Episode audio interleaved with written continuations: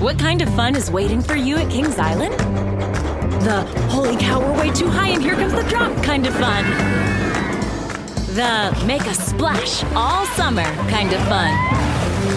The I can't believe I ate that whole funnel cake. Let's get another kind of fun. But most importantly, at Kings Island, you'll find for the fun of it kind of fun. Don't wait to start your fun this season. Kings Island is now open weekends.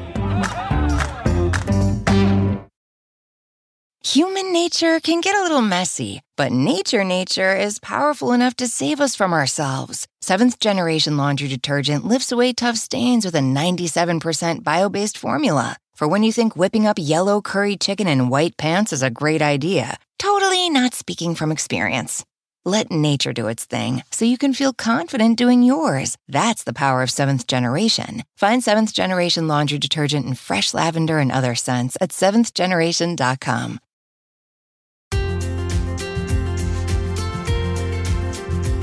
Welcome back to Savvy Psychologist. I'm your guest host, Dr. Jade Wu, and for longtime listeners, I'm also a blast from the past as a former host of the show, here to give you a mini series on my favorite topic sleep. This is the third and final part of my mini series based on my new book, Hello Sleep The Science and Art of Overcoming Insomnia Without Medications. In this mini series, I'll help you meet sleep challenges with evidence based research, a sympathetic ear, and zero judgment. Today, let's unpack sleep hygiene what matters, what doesn't, and how to let go of unnecessary effort to achieve sustainable sleep health. A while ago, I had an insomnia patient with perfect sleep hygiene. Michelle never had more than one cup of coffee, always before noon. She went to the gym often, but never close to bedtime. She had blackout curtains and a high tech sound machine. She went to bed at 10 p.m. on the dot and meditated with the goal of falling asleep by 10:30 p.m. She even put away all her screens by 8 p.m. every night. That's right, even her Kindle. So, you can understand why Michelle was extra frustrated. She was doing everything right and she tried so hard to just clear her mind and relax. Yet, she still took forever to fall asleep. So, when I met her, she was desperate. She asked, What am I doing wrong? With a choice placement of a word that rhymes with duck because she was on her third day of having hardly slept at all. You may be surprised to hear this, but in my insomnia clinic, I see people with impeccable sleep hygiene all the time. If this resonates with you, I have two words for you sleep effort. Sleep effort is anything you do to try to chase down sleep, to try to force sleep to happen when it's not naturally happening on its own. It might be counting sheep while you're saying to yourself, come on, just sleep, damn it. It might be trying really hard to clear your mind and getting frustrated when stray thoughts keep coming back. It might even be cultivating impeccable sleep hygiene with the expectation that the harder you work to perfect your sleep environment and habits, the easier it should be to sleep. But sleep does not reward hard work and meticulous preparation. Here's what I mean. Imagine your friend invites you over to her coworker's birthday party. She insists that it's chill, that it's just a casual get together with some drinks and snacks. Yet, you see her putting on a Kevlar vest.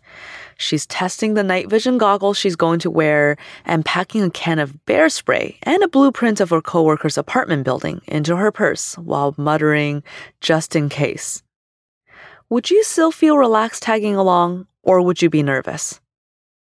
Well, if sleep were your friend, this is what you're doing to her. You're inviting her to join you for what's supposed to be a relaxing event but you're sending all sorts of signals that there's something really intense or even dangerous in what you're about to do. I mean, why else would you need such hardcore preparation? Of course, it's going to be hard to fall asleep. So, how do we avoid sleep effort and send relaxing signals to our body and mind instead? Well, let's ditch conventional sleep hygiene rules and replace them with what really matters. Today, I'll be sharing four tips with you and tip number one is to get up at the same time every day, but don't necessarily go to bed at the same time. So, the first thing to dismantle about sleep effort is the expectation that you can or should control when you fall asleep. Sleep is an involuntary behavior. No matter how hard you try, you cannot force yourself to fall asleep if your brain is just not ready, which usually means it's not the right time in the 24 hour cycle or you haven't earned enough sleep drive yet. And that's your brain's hunger for sleep. The most you can do is set the scene so that when sleep is ready to come to you, you can be ready to welcome it, like being in a relaxing, dark room with cozy blankets. Instead of totally being unable to answer sleep's call, like anxiously building up expectations for what's going to happen with sleep tonight. So, what does this mean practically speaking? It means that when you hear the sleep hygiene rule of going to bed and getting up at the same time every day, you should scratch the first half. Just get up at the same time or around the same time within about an hour's wiggle room. And forget about going to bed at any specific time. Simply go to bed when you feel sleepy. At first, you might feel like you're not really getting sleepy until super late. But if you stick with getting up at the same time, your body will begin to make you sleepy at just the right time to give you the sleep you need.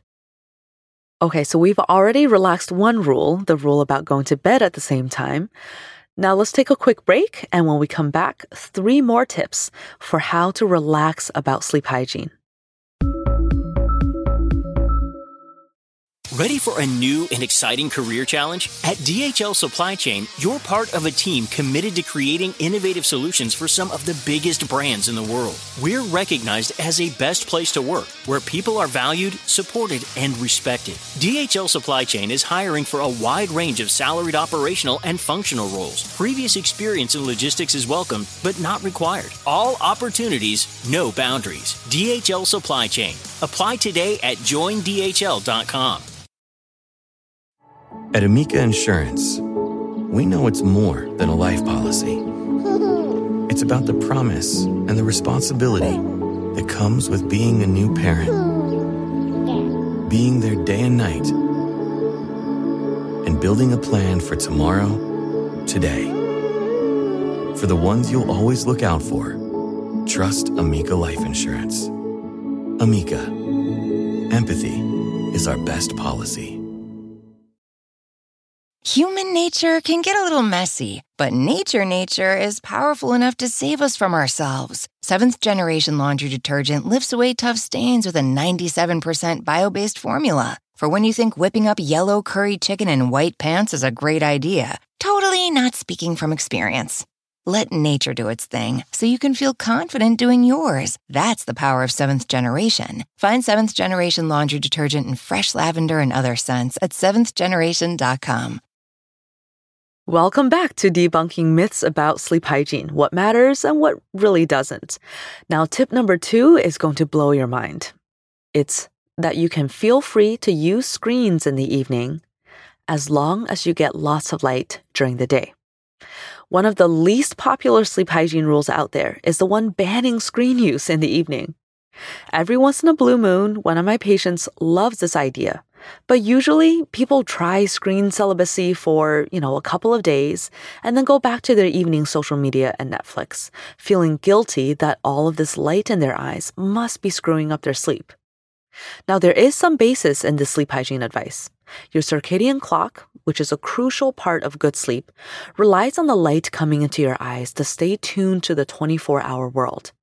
It evolves in a world where there's just not much light after sunset just the moon, stars, and campfires, so our modern evening lights can confuse the circadian system. That's why too much screen use in the evening can suppress melatonin, the hormone that usually ramps up at night to give us good sleep. But don't worry, our circadian clocks are very smart. It can adapt to our modern life as long as we give it clear signals. That is, as long as we get lots of bright light exposure during the day, there will still be a big contrast between your days and your nights, even if we use screens in the evening. So go outside for at least 30 minutes per day, or use a broad spectrum light box for about 20 minutes in the morning, When you do use screens in the evening, just dim them and turn on night shift mode, or whatever is the equivalent of this on your device, to decrease the amount of stimulating blue light. This will erase any confusion for your circadian clock, again, as long as you get lots of bright light during the day, and help you to get better quality sleep at night. All right, so we are getting up at the same time every morning. We are getting lots of bright light during the day. Now let's talk about a tool that we often use at night to try and help ourselves to sleep. And that is meditation. My tip for that is tip number three meditate if you'd like to, but don't use it as a tool for falling asleep. Now, this is one of the biggest mistakes my insomnia patients make is they meditate too hard. I don't mean that meditation itself is bad for sleep. On the contrary, meditation can be very helpful for calming the body and mind. And there's research on mindfulness meditation and other relaxation exercises, for example, uh, that have shown that daily practice can improve sleep quantity and quality. But when we meditate with a specific goal of falling asleep, or in other words, we use meditation as a hammer to try and knock ourselves out, it often ends up backfiring. That's because our intentions matter. So remember how we talked about sleep being an involuntary phenomenon? When the intention is to force this involuntary thing to happen, we are creating performance anxiety, which pushes sleep further away. It's actually just like for sexual intimacy. If there's a lot of pressure to perform or expectation for our bodies to respond in a certain way on command, well, then we're less likely to naturally respond in that desired way. This is why I recommend not having meditation be the last thing you do before falling asleep if this is the only time in your 24 hours that you meditate. So do it before your bedtime routine or as the first part of it. If you wake up during the night and want to meditate, ask yourself if you secretly hope that it will put you back to sleep. Either way, you can still do it but plan to listen to a podcast or read a book afterwards and allow sleep to come to you naturally when it's ready. All right, so now we know that meditation is great, but maybe don't force it. That brings us to our last tip of the day, tip number four, which is kind of the reverse, where we've often heard that you should not do this thing near bedtime, but actually it's okay. And that's tip number four Exercise any time of day you'd like, but try to do at least part of it mindfully. So, you probably heard that you should avoid exercising at night so you don't get too stimulated for sleep. But when researchers looked at all the available data, it turns out that this is a myth. Evening exercise is not harmful for sleep. In fact, it's beneficial for sleep, including slightly increasing deep sleep percentage. So go ahead and hit the gym, go for a jog, or do yoga in the evening. One thing I would recommend though is doing at least part of your workout mindfully. This means being fully in the here and now without judgment. Practicing mindfulness is beneficial for every aspect of your health and well being, but the biggest barrier is that most people misunderstand what it means. When I say mindfulness, you may have pictured someone sitting quietly in a bamboo forest with their eyes closed. But this is only one of many ways to be mindful. A true mindfulness practice is about bringing this philosophy of non judgmental, present focus with you to any time and situation, including your workout. Exercising mindfully means paying full attention to your body's sensations, even if there's a mixed bag of pleasant and unpleasant feelings. It means not being distracted by TV or phone or music or conversation. Now, you don't have to do it 100% of the time, but trying to mindfully run that last half mile or mindfully do those last few sets of weights. And this can really help you get out of your head and into your body, a skill that will level up your workout and help you sleep better overall. Now, remember Michelle, the insomnia patient I had with the perfect sleep hygiene? I gave her permission to loosen up and have some fun in the evenings. She started back up with running club on Wednesday evenings, caught up with watching White Lotus, and even went out with friends and had late cocktails once in a while. Suddenly, she felt much freer and less anxious, and even though she still occasionally took a while to fall asleep, she knew it was temporary and no longer felt like sleep was such a chore. She was friends with sleep again. And if you're worried about your sleep, especially if you struggle with falling or staying asleep, this is a first step you can take too.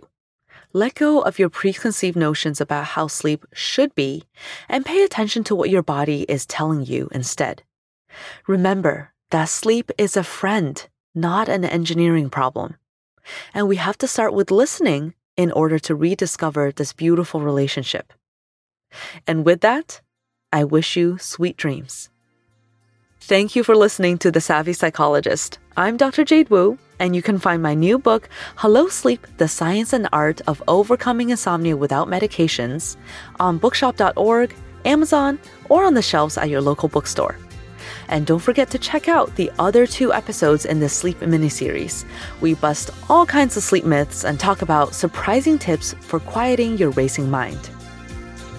The Savvy Psychologist is a quick and dirty tips podcast. It's audio engineered by Steve Riekeberg with script editing by Adam Cecil. Our podcast and advertising operations specialist is Morgan Christensen. Our digital operations specialist is Holly Hutchings. Our marketing and publicity assistant is Davina Tomlin. And our intern is Cameron Lacey. Follow Savvy Psychologist on Apple Podcasts, Spotify, or wherever you listen to podcasts.